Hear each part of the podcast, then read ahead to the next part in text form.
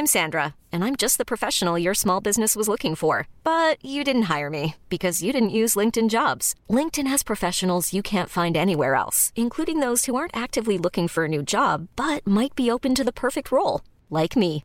In a given month, over 70% of LinkedIn users don't visit other leading job sites. So if you're not looking on LinkedIn, you'll miss out on great candidates like Sandra. Start hiring professionals like a professional. Post your free job on linkedin.com/achieve slash achieve today.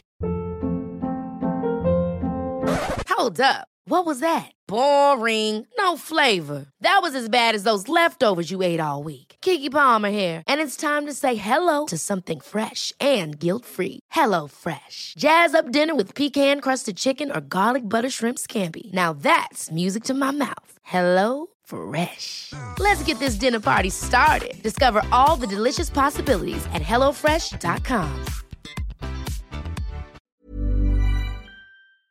Vi är sponsrade av Joina som är ett nytt spel för dig som är över 18 år från Folkspel. Folkspel är ju föreningslivets ideella lotteribolag. Ni känner alla till Bingolotter och Sverigelotter som har tjänat ihop 17,5 miljarder till föreningslivet sedan starten 1991. Ja, och är det någonting som jag älskar med föreningslivet så är det ju att eh, det ger upphov till liksom fysisk aktivitet och härliga upplevelser för mina barn.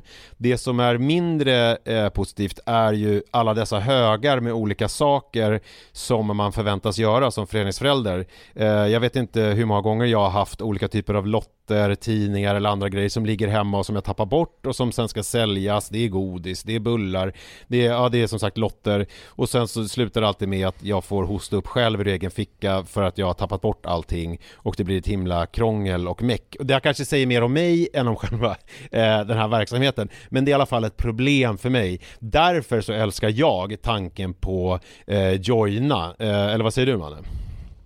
Ja, det här är alltså ett lotteri där man signar upp sig på, eh, på, på en prenumeration eh, där man har chansen att vinna varje vecka. Så föreningsbarnet då, eller föräldern, säljer en prenumeration till någon och varje månad då så tjänar föreningen pengar. Eh, väldigt, väldigt smidigt och man behöver inte hantera några fysiska pengar eller något sånt. Och det är också såklart eh, ett kul spel som man dock såklart måste vara över 18 år för att spela.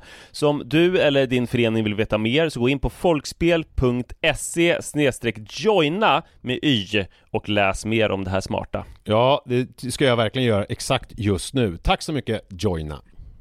Vi är sponsrade av Länsförsäkringar. Det är vi.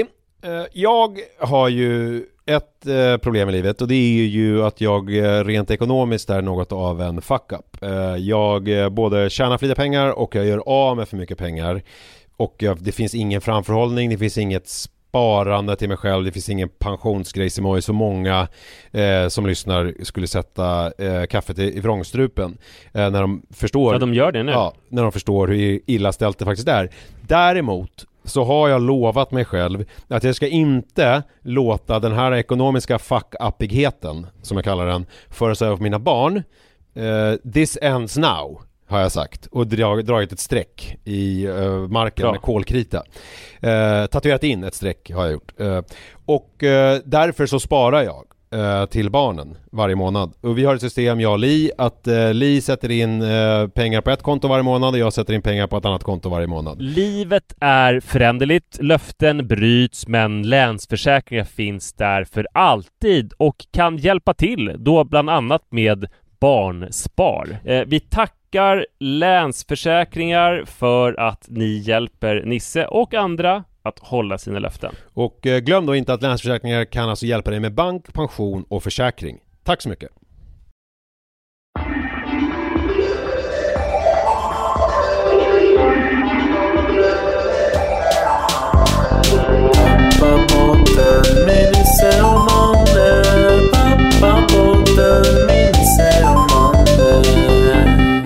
Hej och välkomna till Pappapodden, avsnitt nummer 31. Jag känner att jag måste liksom lura mig själv för att hålla någon energinivå i min presentation. Eh, men eh, jag heter Manne Forsberg, jag är lite sådär nyvaken och du heter ju Nisse Edvall, mindre nyvaken, sovit som en stock enligt eh, ra- rapporter. Enligt rapporter, Ja, jag, är, jag ska bara säga att vi gör det här eh, i samarbete med produktionsbolaget Munk och vi sänder från deras studio som är belägen på Ringvägen i Stockholm. Ja. Det är jättefint. Det är Jag bokböcker i förbi och bakgrunden. titta. Det är ju som ett stort skyltfönster där man kan titta på medarbetarna. Och eh, det som jag vill säga om min sömn är att eh, visst, jag har sovit, eh, men jag känner mig trött. Jag, alltså, jag känner att jag har någon typ av infektion i kroppen. Mm. Alltså att jag har, eh, det, det är någon begynnande förkylning som ligger och pirrar. Eller någon könssjukdom kanske. Antagligen någon könssjukdom. Men jag tog två Voltaren innan vi skulle eh, sända. Det är Så- mycket för Voltaren här märkt. Jag vet inte, det är någon placeboeffekt. Jag tycker Voltaren, det liksom är låter starkt. river tag. De är väldigt små dock. Väldigt små. Men det gör att man tänker att de ska vara ännu mer potenta ju. Eller hur? Att det är koncentrerad Ja. eh, styrka bara. Visst.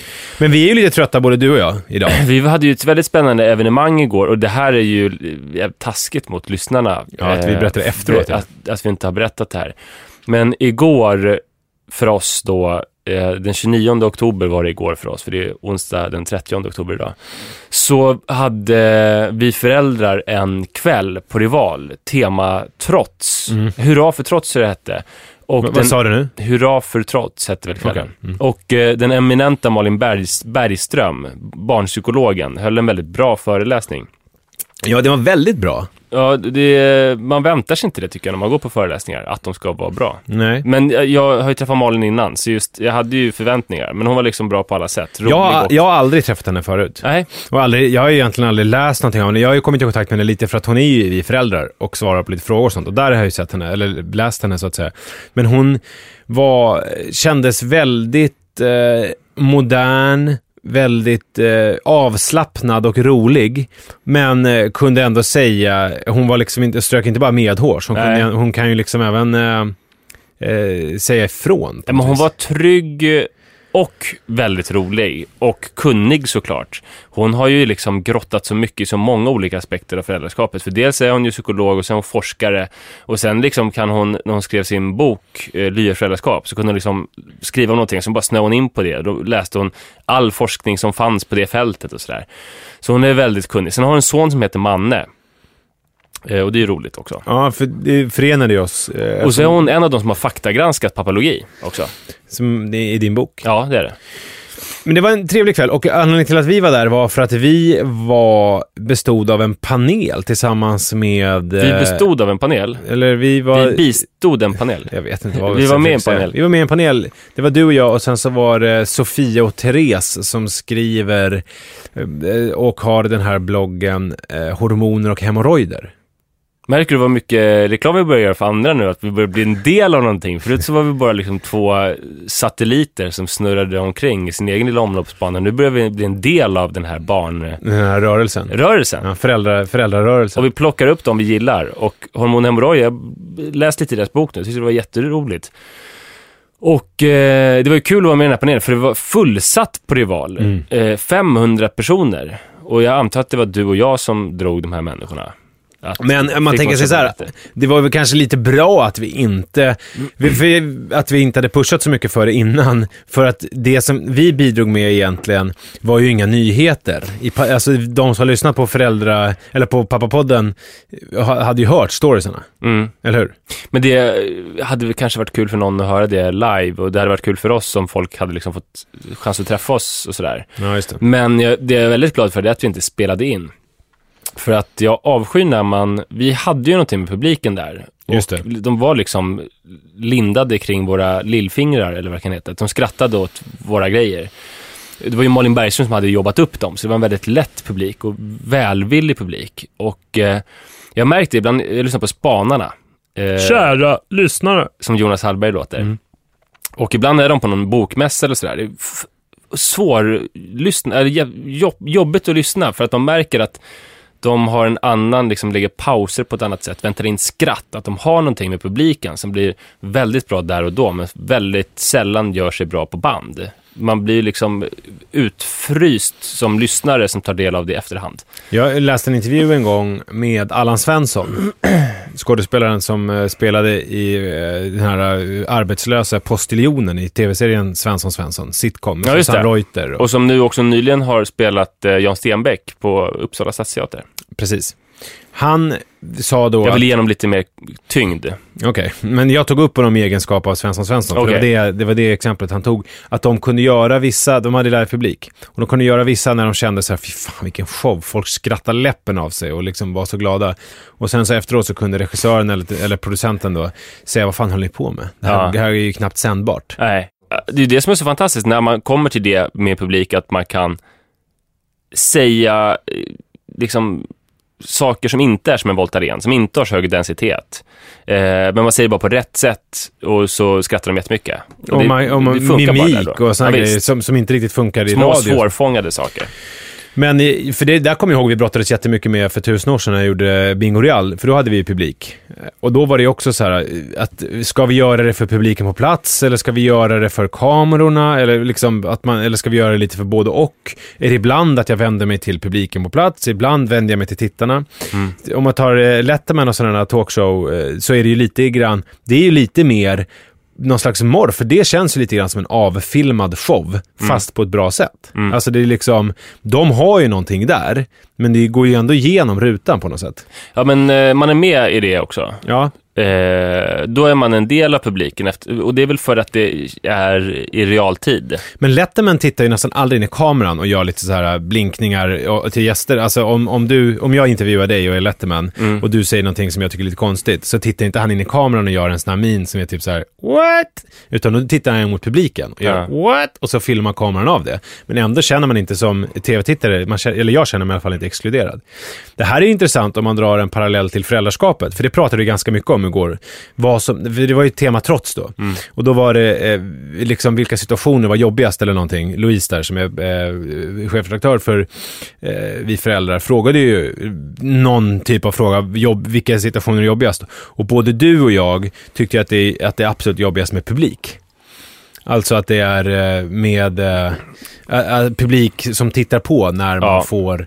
Ja, de andra var ju mer sådär att det är jobbigt för att hur, alltså det tar fram mina värsta sidor och sådär. Du och jag var ju bara liksom så här eh, skitsamma om våra barn bryter ihop hemma, men ingen ska se det. Nej. Våra tillkortakommanden. Och vad säger det eh, om oss? Det säger ju någonting som kanske inte kommer som en hel, som, som, en, som en chock, att vi är väldigt självmedvetna personer. Och det här var ju någonting som jag tänkte, alltså jag har väl alltid varit självmedveten, från det som jag berättade om tidigare, att jag, det var viktigt när jag var 14 år, vad jag läste på tunnelbanan, för att Just det. det. skulle reflektera vem jag var inför de här främlingarna. Just det. Ja, så har det fortsatt så och jag tänkte väl att eh, jag skulle när jag blev förälder mogna så mycket så att jag inte skulle bry mig om vad andra tyckte. Det har visat sig stämma dåligt. Det har snarare blivit värre än någonsin nu de senaste veckorna. Du har ju ofta berättat om att du är så känslig och, så att du har, och du har lärt dig att freda dig själv och ditt eh, känsloliv genom att undvika vissa saker. Var du att- inte ganska nöjd, apropå känslig, var du inte ganska nöjd med när, när de frågade, när Louise frågade eh, vad som, jag kommer inte ihåg exakt formulerad, hur frågan var formulerad, vad som är svårast med att vara förälder idag, man är väldigt upplyst. Mm. Och alla ni var så här, åh det är det här och det här, olika saker. Och jag bara, det är inte svårt, jag tycker det är svårast att vara människa. Tyckte du inte att det var ganska snyggt? Jo, det, det var jät- Att det jättesnyggt. var liksom, att jag tog udden av allting bara. Hur ska man, vad spelar det här fjutteriet med ett barn för roll i det stora hela? Man är ensam i universum. ja, fast... Liv, livets ändlighet. Alltså det var väl snyggt, men eh, det var ju också ett ganska enkelt svar. Alltså de andra ansträngde sig ju mer för att prata om liksom svårigheterna Men alltså ett enkelt nu. svar, det är, det är ju för att det är så genialt. Du vet när man ser, när man ser eh, en perfekt golfsving, eller i mitt fall då tennislag, då ser de ju, när man ser Federer när han var på topp, så såg det ju så enkelt ut, som det enklaste i världen, fast man vet hur mycket träning och hur mycket liksom, eh, teknik som ligger bakom där. Och det var ju precis samma sak i mitt svar. Kära lyssnare. Kära lyssnare.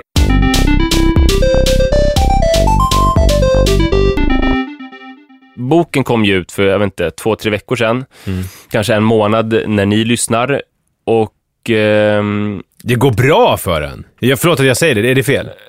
Nej, det får du säga. Ja, för det, Fast- det är ju kul, för du, Ja. du kanske, nu kanske jag slår hål på allt det du ska säga, men du har ju varit orolig. Ja, och det, och det, Är det det det du ska prata om? Då ska, du... då ska inte jag ta håll på, då ska inte jag göra något. För att Ska jag vara tyst eh, nu? jag har varit så jävla känslig. Eh, ja, du får gärna vara tyst. Eh, jag har suttit och så här eh, hela tiden, alltså mitt heltidsjobb kan man säga har varit att att eh, googla mig själv och pappalogi.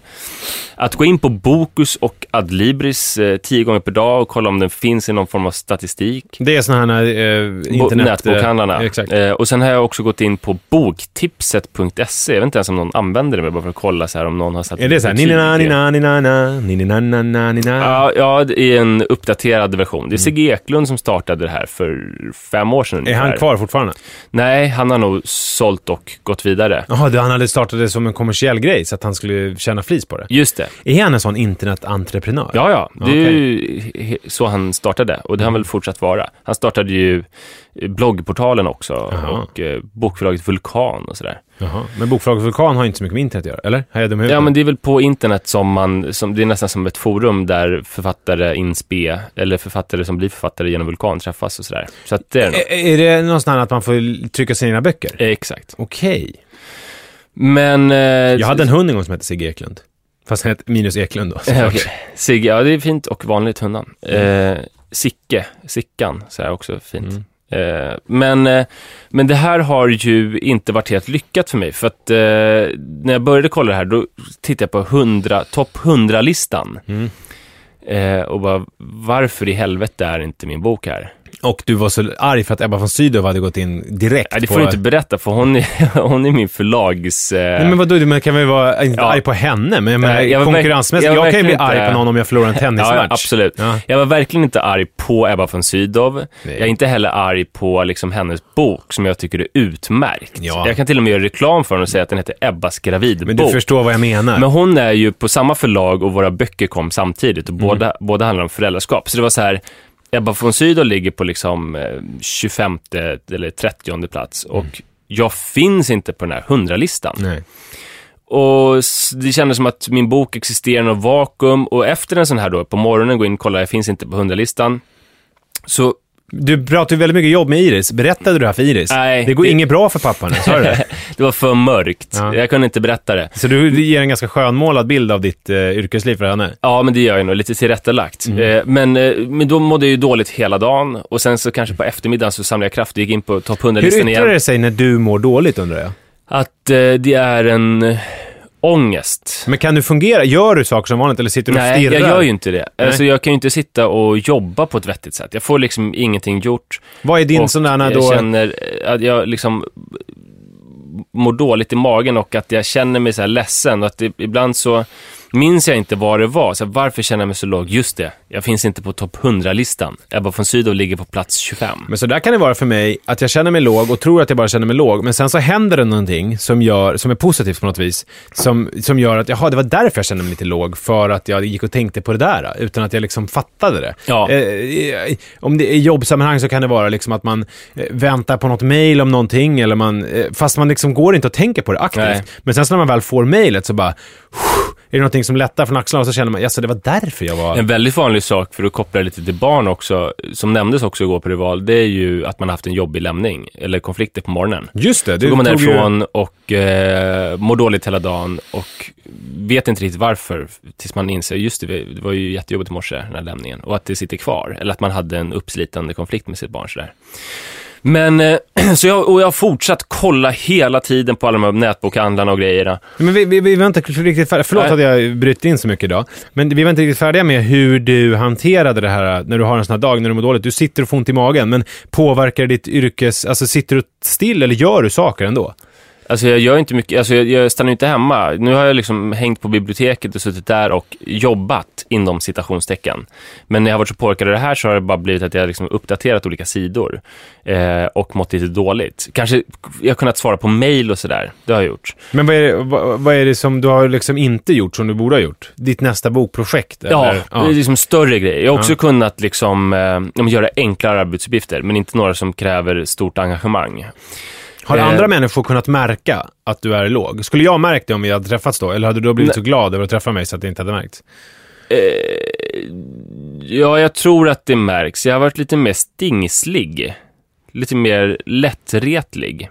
För du kändes lite lättretlig igår först, när vi, när vi skulle gå upp på scenen. När jag var så här, vi måste hjälpa varandra där uppe. Och du var så här, nej jag tänker inte hjälpa dig, sa Men du. jag skojade ju. Var det ett skämt? Ja, men du var så, du var så känslig Ja, men jag var ju då, alltså. nervös. Jag, var ju, jag tänkte så här, gud, Förlåt. tänk om han går in i sin så här föreläsningspersona och bara går upp och kör. Och så står jag där. Jag är ju inte så van vid livepublik på det sättet. Ja, det, det, det var verkligen inte meningen. Ehm, Det är ju du och jag mot eh, Rös i de lägena. Ja, och så blev det ju också. Mm. Eh, men det var ett skämt. Ja, bra. Men du tog det hårt. Men sen, Nej, sen först också... tänkte jag han kanske skämtade, men sen så fortsatte vi prata och så var jag tvungen att ta upp det igen. Men det var ju också en extremt känslig situation igår, för att jag stod ju och sålde böcker jag vet. igår. Men tycker du att jag var störande? För jag hatar ju, jag kunde inte vara där med de andra människorna. Jag, ville, jag Nej, jag ville dig. att du skulle stå med mig, Ja. men jag blev ju otrevlig att vara med för att jag hela tiden sneglade på om det var någon som för att eh, det var ju innan vi hade gått på, så att folk stod och kollade på min bok utan att veta. Jag stod ju och var beredd att signera, men ingen visste ju vem jag var. Just det. Så jag ville se om någon, dels om någon bläddrade för, liksom, av min egen nyfikenhet, sen om någon köpte den så ville jag snabbt kunna säga att jag kan skriva i boken om Mm. Just du vill. Eh, så det var därför som jag också var lite förströdd. Men nu har det ju blivit som du sa att eh, det blir värsta skrytet, men det är ju inte riktigt meningen egentligen. Att boken har liksom kommit upp på de här listorna. Mm. Igår låg den på 15 plats totalt över alla Bokusböcker. Och det var ju min dröm då häromveckan när jag var så låg. Och då blev jag väldigt glad över det. Så kan man tänka sig att jag skulle bli botad från det här behovet av liksom bekräftelse som nej, det väl är. nej, nej, nej, nej. Det funkar inte riktigt så. Utan alltså, redan nu på tunnelbanan på väg hit har jag ju kollat några gånger och de verkar inte ha uppdaterat listorna sedan igår.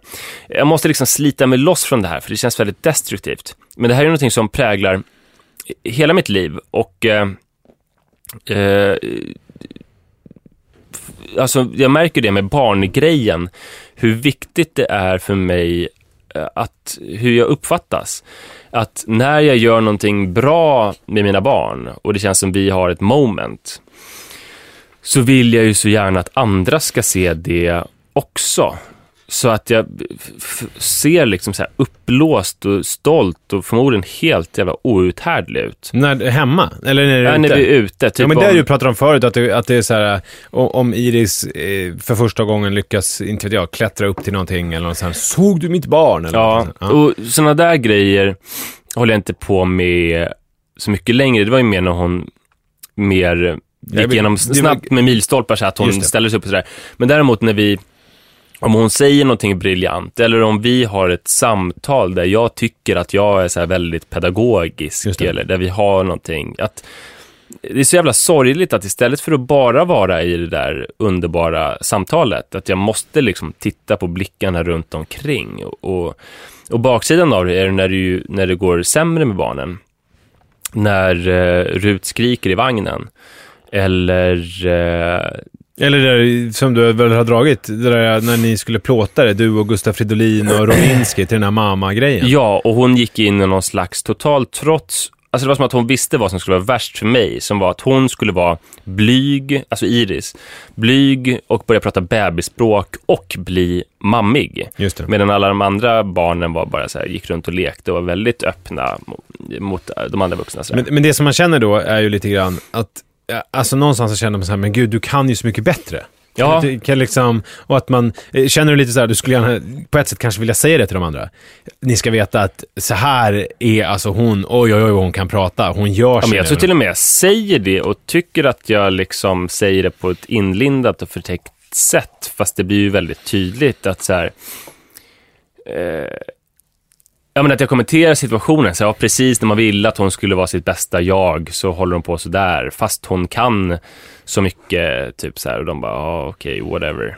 Men det där är ju uppenbarligen, jag, var ju, jag gjorde ju en plåtning för ett tag sedan tillsammans med Manna och då, alltså inte med dig då, utan med sonen. Och då var det ju också så här, lite stylister, någon fotograf och lite så olika människor som han inte kände och som eh, liksom ville, eller han, alltså han skulle ju leverera så att säga. Ja. Eh, för han skulle vara fin på bilden och han skulle sätta på sig kläder som den där stylisten hade valt och sådär.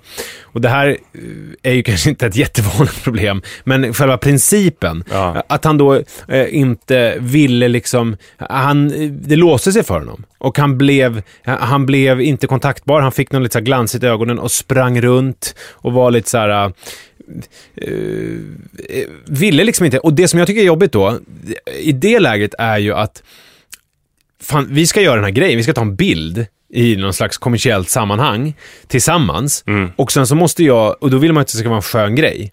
Men så måste jag på något vis bli så här: kom igen nu, vi måste göra det här. Lite som att det är typ tandborstning eller någonting.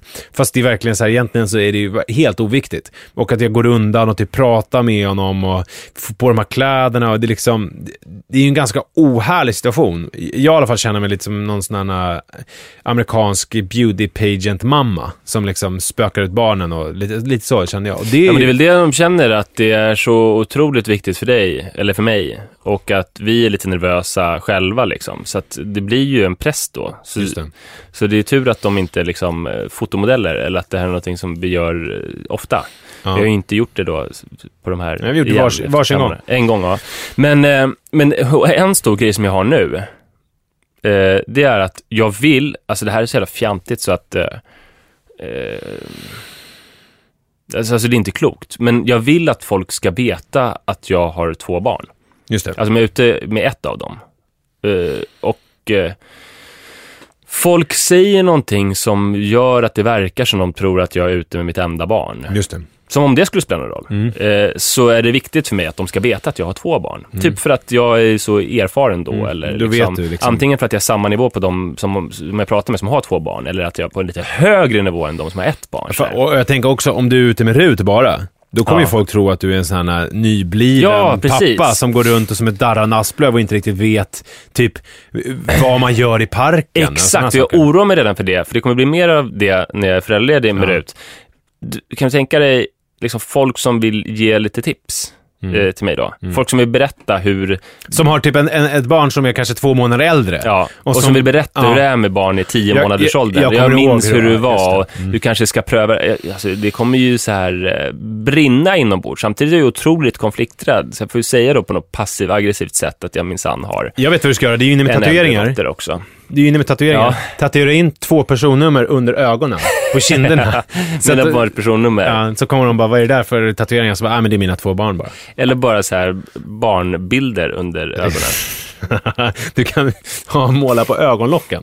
Eller i pannan, tvåbarnsfarsan. Just det, ja det kanske är lättast. Såhär sandwich-pojke, att du går runt med en sån som, eh, där det står så här. En skylt, Ja. jag har två barn. Men jag minns det där, eh, för jag har ju, som, det of, som så ofta, så har ju jag varit den som när jag var föräldraledig med Iris, har stått med en 11 månaders tjej och sagt till den här 9 månaders föräldern så här, ja, det där minns jag och det Just kommer det. bli si och så. Och att de, på ett, tycker jag, lite forcerat sätt har sagt att de har ett till barn som är på förskolan nu. Och jag tyckte att, fjantigt, är det så viktigt? Måste det vara så känsligt? Eh, men det förstår jag precis, eftersom jag nu liksom så här oroa mig för min reaktion eh, som ligger några månader framåt. Så jag måste ta itu med det här nu. Jag måste eh, bara skita i pappalogi helt och hållet. Liksom. Jag kan ju inte göra något mer, alltså mer än att vara sandwichman och ha så här pappalogi på en skylt och stå ute på gatan, men det vill jag inte. Nej, men annars vore det ganska roligt om du som föräldraledig sen gick runt med papologi i Ja. ena handen, den här sandwich där det står jag är tvåbarnspappa och har skrivit en bok om föräldraskap. Just det. Don't fuck with me. Nej, då tror jag inte att folk skulle vilja köpa boken, Nej, tyvärr. jag tror att du skulle vara ganska ensam i parken också. Men jag kanske skulle bli sto- stor i sociala medier, få många Instagram-följare. Just det. Ehm, Det kan du göra. Du kan ha papologi på Instagram med, när du har papologi i olika roliga situationer. Just så det det. kan det är typ så här, oj oj oj, vad blir det till middag idag? Så är det papologi ligger i en stekpanna typ. Mm. Och sen så bara, oj, papologi ska tydligen ut och resa. Så är det papologi, så har du gjort en liten ryggsäck typ, som den, så är den på väg. Eller den sitter i eh, första klass eh, stol Just på... det, tåget eh, eller något flygplan. Ja. Mm. Såklart första klass, varför skulle man åka andra klass? Ja, don't ask me. Nej. Men eh, så jag måste liksom hantera det här och då, vad kan vara bättre än att fråga dig? Eh, det enda jag blir orolig för, jag vill ju fråga dig eftersom du har hanterat sådana situationer. Jag, inte, jag har inte två barn, så det har jag inte hanterat. Nej, men eh, liknande situationer och det här att du, har, att du inte vill liksom, kolla hur det går för olika saker Just som du gör så mycket och sådär.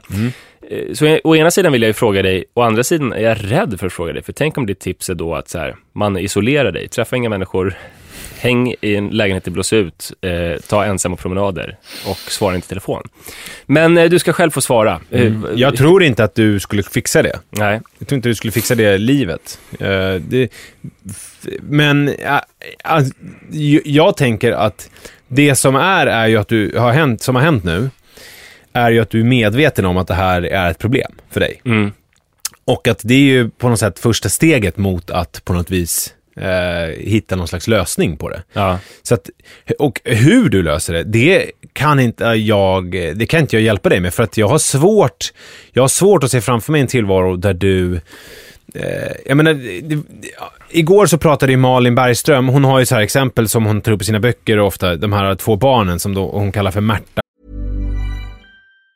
Even on a budget, quality is non-negotiable. That's why Quince is the place to score high-end essentials at 50 to 80% less than similar brands. Get your hands on buttery soft cashmere sweaters from just 60 bucks, Italian leather jackets, and so much more. And the best part about Quince, they exclusively partner with factories committed to safe, ethical, and responsible manufacturing. Elevate your style without the elevated price tag with Quince. Go to quince.com slash upgrade for free shipping and 365-day returns. Hiring for your small business? If you're not looking for professionals on LinkedIn, you're looking in the wrong place. That's like looking for your car keys in a fish tank.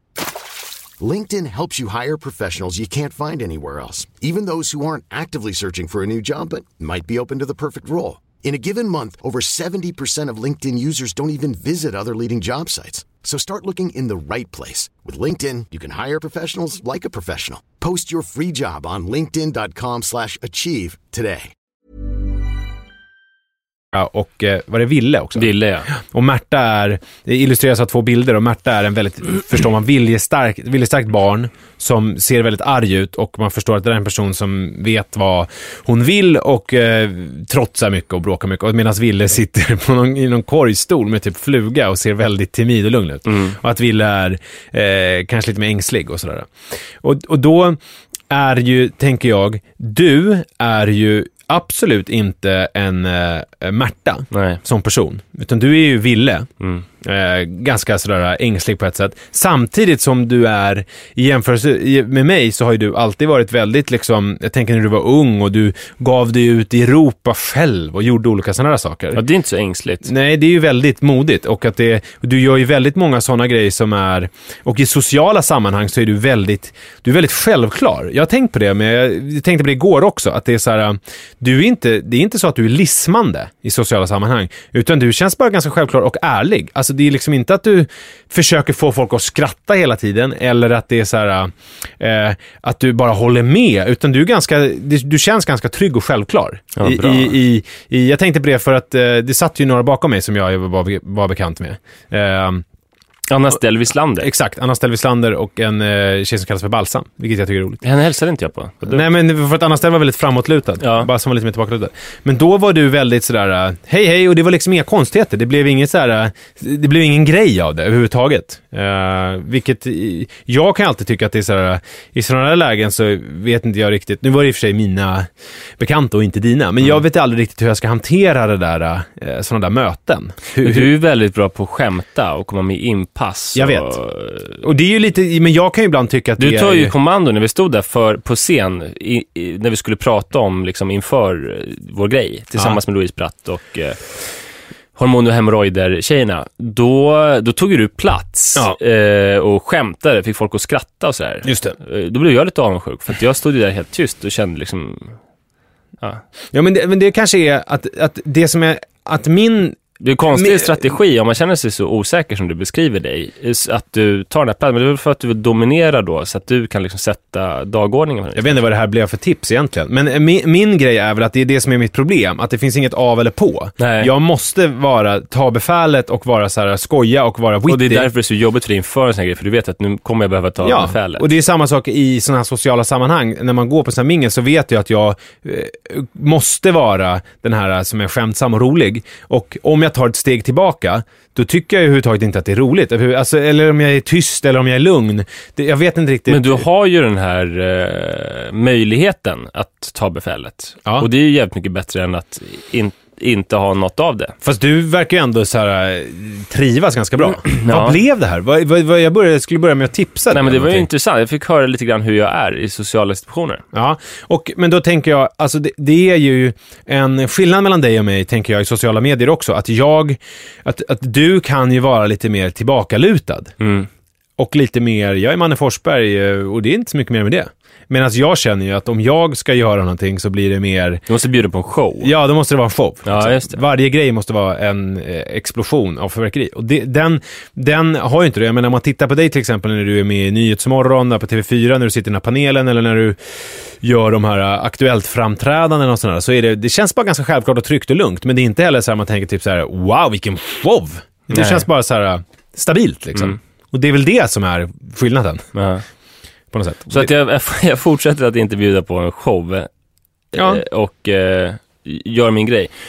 Eh, jag tänker också att jag ska ju sluta hålla på och kolla på de här sidorna och bara släppa det här med boken. Fast du får inte sluta hålla på med pappapodden. För du är ju den som tar reda på saker. Ja, men det påverkar mig inte så himla mycket. För att jag har liksom... Eh, inte lagt Ja. ner så mycket liksom, känslor i det här. jo, väldigt mycket, men jag ser oss lite som underdogs. Alltså eftersom vi har inte någon stor blogg eller det känns liksom orealistiskt att vi skulle vara den största podden. Just det. Så därför känns det okej. Men eh, det här med... Det, det som är svårt att få ihop är att jag tycker ändå jag har liksom gott självförtroende, så därför är det konstigt att jag mår dåligt om någon tror att jag behöver tips för, om mitt enda barn. Men eh, jag vet inte, jag får dela med det på något sätt. Jag, jag, jag tror att det är, jag tror inte att du, du är på något intet vis ensam. Jag kan ju känna igen mig där också. Nu har inte jag två barn, men jag kan tänka mig att det skulle vara jobbigt för mig i den situationen också. Och man vill ju inte bli den här som svarar forcerat och lite stingsligt så här. Jag har faktiskt eh, två barn. Nej, och, och, alltså där tänker jag att... Jag bara får ta ett djupt andetag. Ja, och bara, bara ta in. Och sen så kommer det, när, när, efter ett tag sen när den här personen tycker att du är skön och, ni, och den har fått ge dig lite tips om hur man funkar med nio månaders, så kommer det på ett naturligt sätt komma fram att du är tvåbarnspappa. Och då kommer den personen känna sig lite dum för att den gav dig de här tipsen, fast det är inte så här, men samtidigt bara, gud vad skön han var som lät mig ge av de där tipsen för att, eh, förstår du vad jag menar? För att, att du ja, inte för, var för oskön. att, Jag undrar om jag kan undvika, man kan ju komma med det ganska snabbt utan att säga jag har faktiskt två barn, så kan man ju säga ja men just det, ja men det där, det minns jag, så var det med min äldsta dotter Just. Mm. Iris. Eh, den är ju också lite oskön, för det är lite för tätt inpå. Men det är bra där att liksom, det finns några olika tåg. Första tåget är att säga så här, du jag har två barn, det äldsta är på dagis. Det tåget hoppar jag inte på. Det andra tåget är, ja men det där, det minns jag från min egen äldsta dotter var i den åldern. Nej, det är andra tåget, det skiter jag också i. Det får bli tredje tåget då. Mm. Och det är intressant, säger du det? Och sen så en halvtimme senare, hörru, det var kul att snacka lite, Jag men måste nu måste jag, hämta jag måste gå och hämta, jag måste gå till dagis. Ja, så får det bli.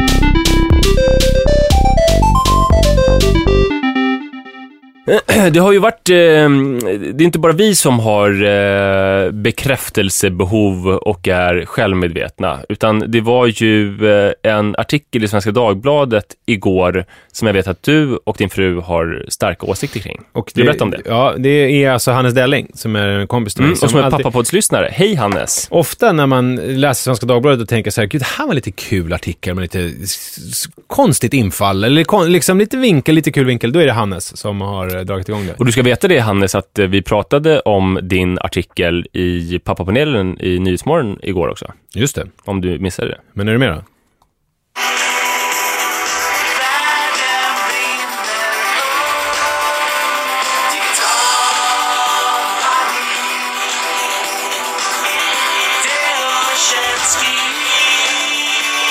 Vad är det här för någonting? Världen brinner, det hörs ett skrik. Hörde du inte själva refrängen? Nej, äh, inte... Du hörde inte själva ordet? Jo, världen brinner, Nej, det du, hörs ett skrik. du missade själva grejen. Okej, då får du lyssna, får du lyssna på det en gång till. Är du med nu då, Mm. eh, Manne?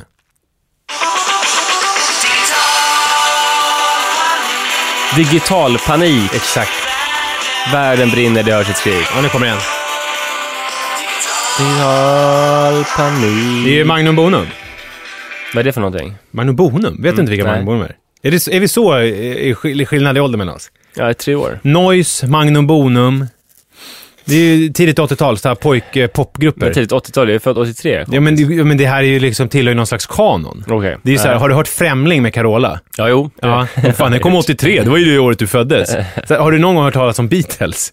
De hade ju lagt av när du föddes. Magnum Bonum och Noise, det var ju två band som eh, var rockiga i början på 80-talet, lite i samma liksom Gyllene Tider-anda. Mm. Det var Fast liksom... lite hårdare då. Ja, ja okej, de kanske skulle säga det, men de var ju lite... De, och Hade de de, var, permanentat hår? De var väldigt eh, unga framförallt. Det är mycket, det här det handlar om gallerian, mitt andra hem och sådana där. Eh, eh, liksom, de, Fan vad gallerian i Stockholm var viktigt för liksom alla subkulturer. ja. Innan man började hänga på Plattan så hängde man i gallerian. Jag hörde eh, P3 Dokumentär om eh, Punkmordet. punkmordet där det var också. mycket i gallerian. Mm. Där alla punkare och Skatarna. eh, skatare och eh, pundare hängde. Eh, och det precis det har ju, har vet du eh, eh, Noise, eller om det är Magnum Bono, sjungit om. Jag tror att det är Magnum Bono. Mm. Galleria mitt andra. Ner, ner, ner, ner för backen, ner. På min skateboardbacke. Ner, ner, ner, ner för backen. Det här känner inte du till. Nej, inte alls. Roligt. Jag får vända mig till den äldre delen av min bekantskapskrets. I alla fall, det det där digital panik. Mm. Det, du förstår själva grejen Ja, varför ja, ja. jag spelade det. Snyggt. Ja, tack. För vi har ju nämligen kommit fram till, eller Manne sa så här, vi ska börja spela upp saker i podden. Vi ska göra lite såna grejer. Jag har gjort det nu två gånger, du har fortfarande inte gjort det en annan gång. Du sa det på ett sätt som att det var din son Manne som hade sagt det. Gjorde jag? Ja, Jag menar ju såklart du. Det var jag. Det är oftast min, du när det handlar om pappapodden. Ja. Jag, jag kommer nog framstå som en förnumstig gubbe idag. ja, det får du gärna göra.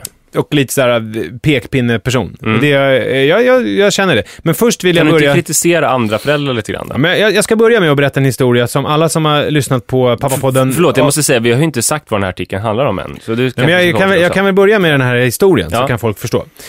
I, alla ni som har lyssnat på pappapodden nummer 17, som släpptes typ 29 juli, kan nu pausa i några minuter. För att det här eh, har jag redan berättat en gång.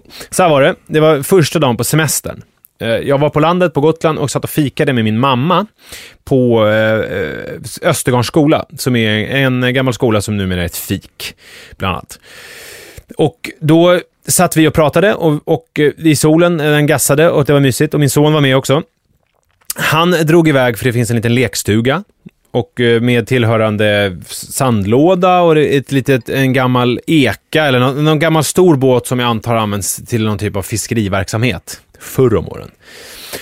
Och jag eh, och min mamma sitter där och jag tar upp telefonen för att kolla, för dagen innan så hade jag hållit eh, ett seminarium på Almedalen i RFSU och URs, eh, eh, vad heter det, Före RFSU och UR.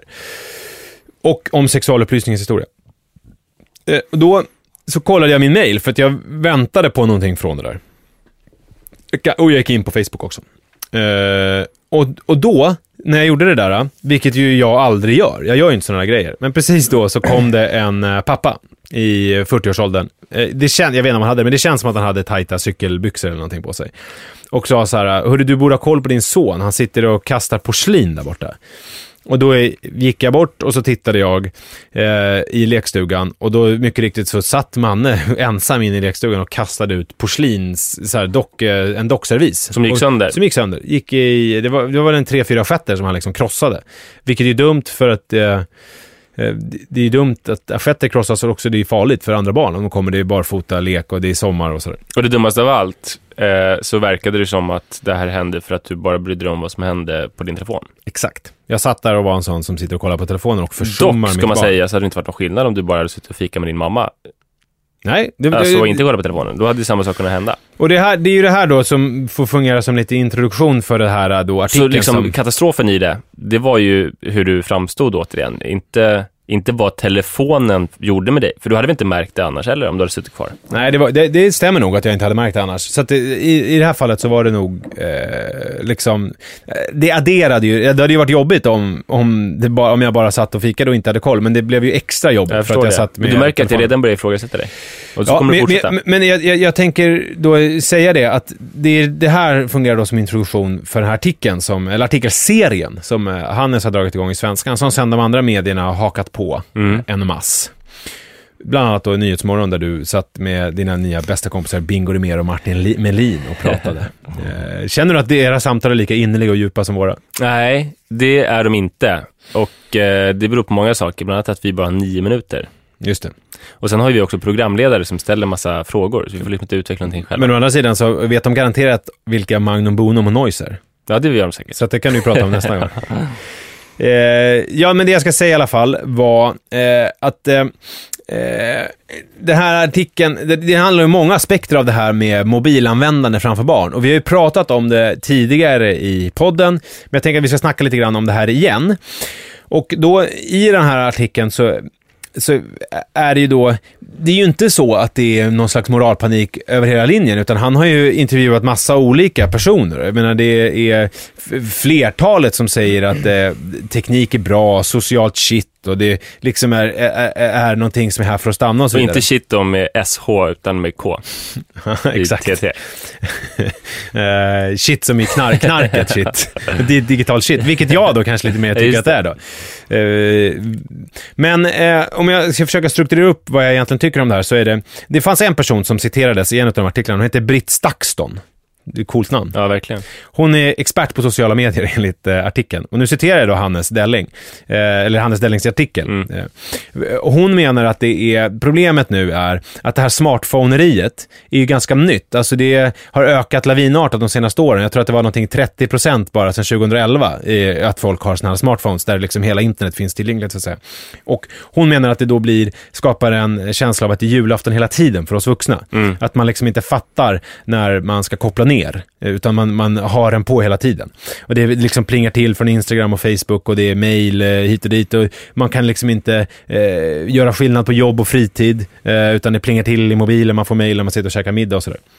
Och det är ju hon, eh, det tycker ju hon är, det är ett problem med det. Sen så finns det ju väldigt många positiva grejer också. Det som kom fram i den här artikeln, det var ju liksom personal på öppna förskolan som ville införa mobilförbud för att föräldrar till bebis hade inte koll på när deras barn började slåss eller ramlade och slog sig för att de satt där och kollade på telefonerna. Ja, det var ju, det var ju några som eh, tyckte det. Det var ju inte alla Nej. öppna förskolor, men det, det var ju, och det är bland annat sätts upp sådana skyltar. De, de tog upp Skånegläntan på Södermalm i Stockholm. Att det var sådana skyltar där det stod att eh, här har vi mobilen avstängd och så vidare. Och, och då var, läste jag någon sån här kommentar om det här, eh, ja, om någon slags, bara på nätet. Liksom. Så att det är egentligen helt oviktigt vad en helt vanlig människa och inte någon expert säger. Men jag tyckte ändå att det var intressant. Men du är också en helt vanlig människa och du förväntar dig att folk ska lyssna på dig. Ja, men du vet sådana här nätkommentarer. Ja, just det. Det är oftast ganska ointressant, tycker jag. Men det, det som var intressant med den, det var att det var någon som tyckte då att det är... Min pappa läste alltid tidningen när jag var liten. Eh, och eh, hummade till svar och så här. Lite Alfons Åberg-pappa. Sitter och läser tidningen och inte såg en Alfons. Mm. Och då, eh, jag tycker att, det, att den här personen har en poäng. Att det är ju samma typ försummande av sitt barn. Men jag tycker att det finns en stor skillnad i om man läser tidningen eller eh, lyssnar på nyheterna på radion eller tittar på nyheterna på tvn eller vad man nu gör. Mot att eh, kolla in eh, Facebook-statusar eller sitta och surfa pappalogi. kolla hur den ligger till på listan eller eh, eh, gå in på Instagram eller olika sådana andra sociala medier. Av två anledningar. Dels en tidning, det kommer inte hända nya grejer. Varje gång jag, jag öppnar inte tidningen var, var tredje minut för att titta om det har hänt något nytt. Nej. Det är liksom, tidningen är det den är. Det kommer vara samma grej tills det kommer en ny tidning dagen efter. Det kommer inte hända någonting. Så att då blir det liksom, då det blir inte det här att man måste kolla var tredje minut och liksom vara närvarande men också lite frånvarande för att man hela tiden tänker att man ska kolla på den här telefonen, vad som har hänt där. Man kan ju säga också eh, att en tidning är mycket tydligare, den är större, man ser att någon läser den. Vad man kan jämföra det med med tidningsläsning, det är om vi säger att det är en familj med små barn som sitter och äter frukost och man har någon slags frukostsamtal och eh, en vuxen person sneglar mot tidningen hela tiden. Just Så att det är väldigt oklart om den läser tidningen eller deltar i samtalet. Ja, Det är väl en tidningsmotsvarighet. Det är det, det, det håller jag med om. Det, det, kan, det kan man säga att det är. Eh, Men jag tycker att det finns en stor skillnad här också i vad man faktiskt gör. Alltså om man läser tidningen, på morgonen till exempel, och man läser om situationen på Afrikas horn. Mm. Alltså flykting, eller den här Lampedusa, man läser om de här flyktingarna som eh, dör i, i, i Medelhavet för att de ska försöka ta sig in i Fort Europa, som det kallas, har jag förstått. Då, jag, jag tycker att det är en skillnad om man sitter och eh, läser en, en artikel med nyhetsvärde, till exempel den här artikeln som Hannes har skrivit här i tidningen, än om jag sitter och bara vill kolla hur många som har gillat min senaste bild på någon frukostbulle på internet, på Instagram. Att det, att det blir liksom, det är två olika saker, för då kan man säga så här, om jag vill ge min son någonting, nu kommer den här förnumstiga gubben, jag sa att han skulle komma, om jag tänker hur jag vill uppfostra min son, om jag säger så här, nu får du vara tyst Manne, jag är färdig med den här artikeln om situationen för flyktingarna på Afrikas horn om tre minuter, sen kommer jag leka med dig, eller om jag säger så här, nu får du vara tyst Manne, jag måste kolla hur många som har gillat den här bilden på den här frukostgröten som jag har gjort så fint åt dig idag. Det, det finns en skillnad tycker jag i vad Jag håller man... absolut med, men du har ju en ganska mörk bild av vad det är folk gör på internet, på sina telefoner. För vadå, hur, hur vet vi att den här eh, öppna förskolan-personen med telefonen inte läser om just Afrikas horn? Eller kanske läser eh, Peter Wolodarskis eh, söndagskrönika. Om vi, om vi ska vara ärliga med varandra, Ja. om, alltså det här är ju bara spekulationer. Mm. Det, det, vi, det finns ju ingen statistik på vad man gör. Det är det som är problemet med telefonen. Mm. Att man bara kan förutsätta vad folk gör. Men jag har väldigt svårt att tänka mig att man sitter på öppna förskolan, tar upp telefonen, tittar i, i, i 10 sekunder, 15 sekunder för att bara läsa typ fyra meningar i Wolodarskis senaste ledare och sen stoppa ner den. Och sen så bara, litet mentalt bokmärke, bara där låg jag. Och sen så tar man upp den eh, två minuter senare för att titta om det har hänt någonting Det igen. Väldigt kongenialt, det är om någon sitter på öppna förskolan och läser eh, Hannes Stellings eh, artikel, ja. artikel. Jag har tänkt på det ganska telefon. mycket. För, Ja. Speciellt för att Aftonbladet har plockat upp det här i sin mobil, eh, när man, mobilsajten. Och då, där tänker jag, Aftonbladet läses väl nästan bara i smartphones nu för tiden, kan jag tänka mig. Eh, att, det att man sitter och läser just På öppna förskolan. Svenska, Eller Dagbladets, Svenska Dagbladets mobilapp är ju tyvärr inte speciellt bra. Så att det är nog inte så många som Nej, läser den på öppna förskolan. Eh, men, eh, förstår du vad jag menar med att det Absolut. finns en skillnad i det här? För, för att jag, jag, alltså det värsta som jag själv gör mig skyldig till, det är ju att jag, tar, jag är ute och leker med mina döttrar och tar en bedårande bild på dem, eller de säger något roligt citat, äh, inte Rut då, men Iris säger ett roligt citat som jag skriver på Facebook. Just det. Och sen påverkas vår fina stund av att jag måste kolla liksom vad andra tycker Ja. om den fina stunden, Ja. om jag får några likes och sådär. Just det. Så det är ju hopplöst överhuvudtaget att göra uppdateringar när jag är med barn, för då kommer jag titta efter likes. Ja, och det är där som är julafton hela tiden för oss vuxna. Och det är där jag tror att hon, Britt Staksson, har en poäng. För jag tror ju att det här kommer förändras över tid. Jag tror att vi, alltså, om e-, ett antal år så kommer ju liksom inte, så kommer inte det vara grejen längre. Att man ska fota sitt barn och sen så lägga upp det och sen så kolla in kommentarerna av det. Jag är ju ganska dålig på det där. Jag, menar, jag, jag vet ju själv hur knarkig jag blir om jag lägger upp någonting på Facebook och sådär vill ha jag har ju samma system. Alltså jag har ju så här, just Facebook. Jag har ju ett Facebook-konto med 20 vänner där jag har liksom en, en, ett annat namn än mitt vanliga så att säga. Och det, du ska inte säga det namnet nu, mannen. Eh, det fanns någon glimtning, glimt.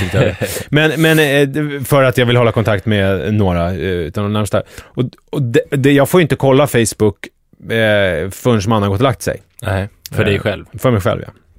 Och det, det är återigen den här trötta gubben nu. Och det räcker ju också, om man har 20 vänner så liksom hinner det inte hända så mycket. Nej, det är ju faktiskt väldigt bra. Mm. För att även om jag skulle vilja kolla oftare så händer absolut ingenting.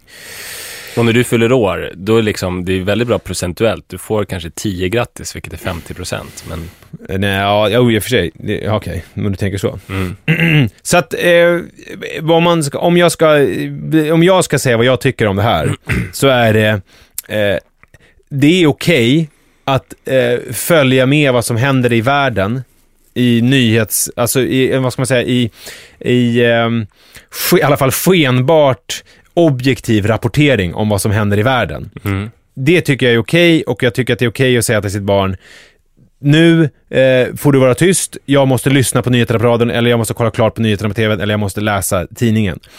Jag tycker däremot inte att det är okej att försumma sitt barn om det är för att kolla hur många som har gillat ens eh, träd i motljus. Ett tips till våra lyssnare är att om ni sitter med en telefon uppe och eh, ett barn, så kommer Nisse Edvall förbi. Då får ni ropa, jag läser om Lampedusa, Mm.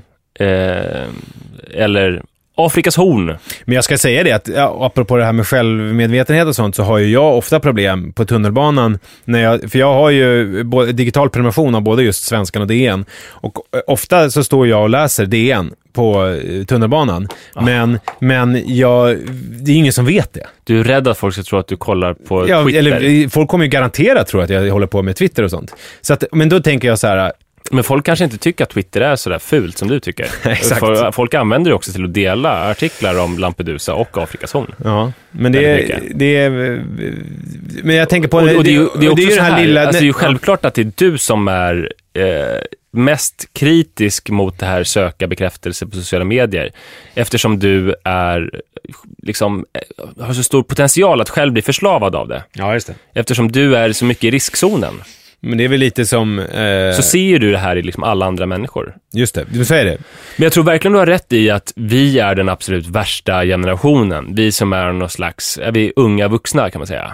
Eller är vi bara vuxna? Eller nästan Mm. Nej, men, det, det, men vi har ju, det, här, det här smartphoneriet har ju kommit de senaste åren. Ja, men för de som är yngre, jag är ute och föreläser för folk som är typ, mest är de typ 17 år. Mm. De har ju haft eh, julafton i hela sina medvetna liv och lärt sig faktiskt redan hantera det. Ja. De sitter aldrig, vilket imponerar mig på, eh, imponerar på mig, eh, på min föreläsning och håller på med sina telefoner.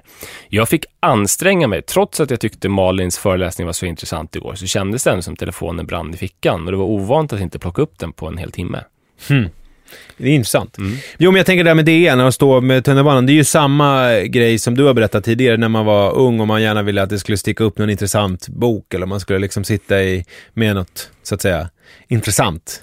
Eh, för att det skulle framstå. Men varför, du har ju prenumererat på båda de stora eh, papperstidningarna som finns i Stockholm. Mm. Ja, varför tar du inte med dem? För att jag tänker inte hemfalla åt det här beteendet. Jag tänker liksom inte, jag tänker inte låta det bli, gå så långt att jag trots att jag har den här otroligt smidiga lösningen att jag har båda tidningarna i mobilen, trots detta, bära med mig papperstidningen bara för att jag ska se cool ut på tunnelbanan. Nej. Jag är, jag är större än så. Du får se cool ut på andra sätt. Liksom ha en bra frisyr och ett snyggt skägg och Exakt. coola kläder. sådär. Exakt.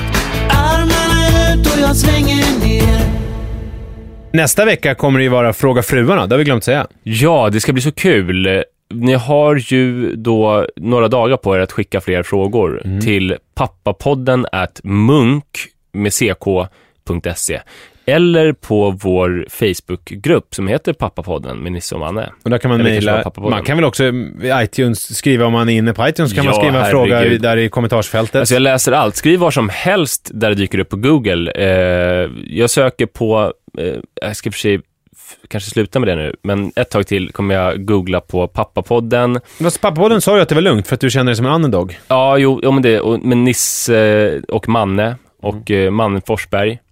Jag googlade och går på Mackfitta till och med. Vad hände då? Eh, jag hittade inte det här Cecilia Blanken som du påstod eh, att det fanns. Det var inte jag som påstod, det var Anna Stellvi Slander. Ja. Hörni, tack snälla för att eh, ni var med oss så här långt och jag hoppas att ni vill fortsätta även i framtiden. Och nästa vecka alltså, Fråga fruarna, så peppra på med frågor. Hej då! Hej då!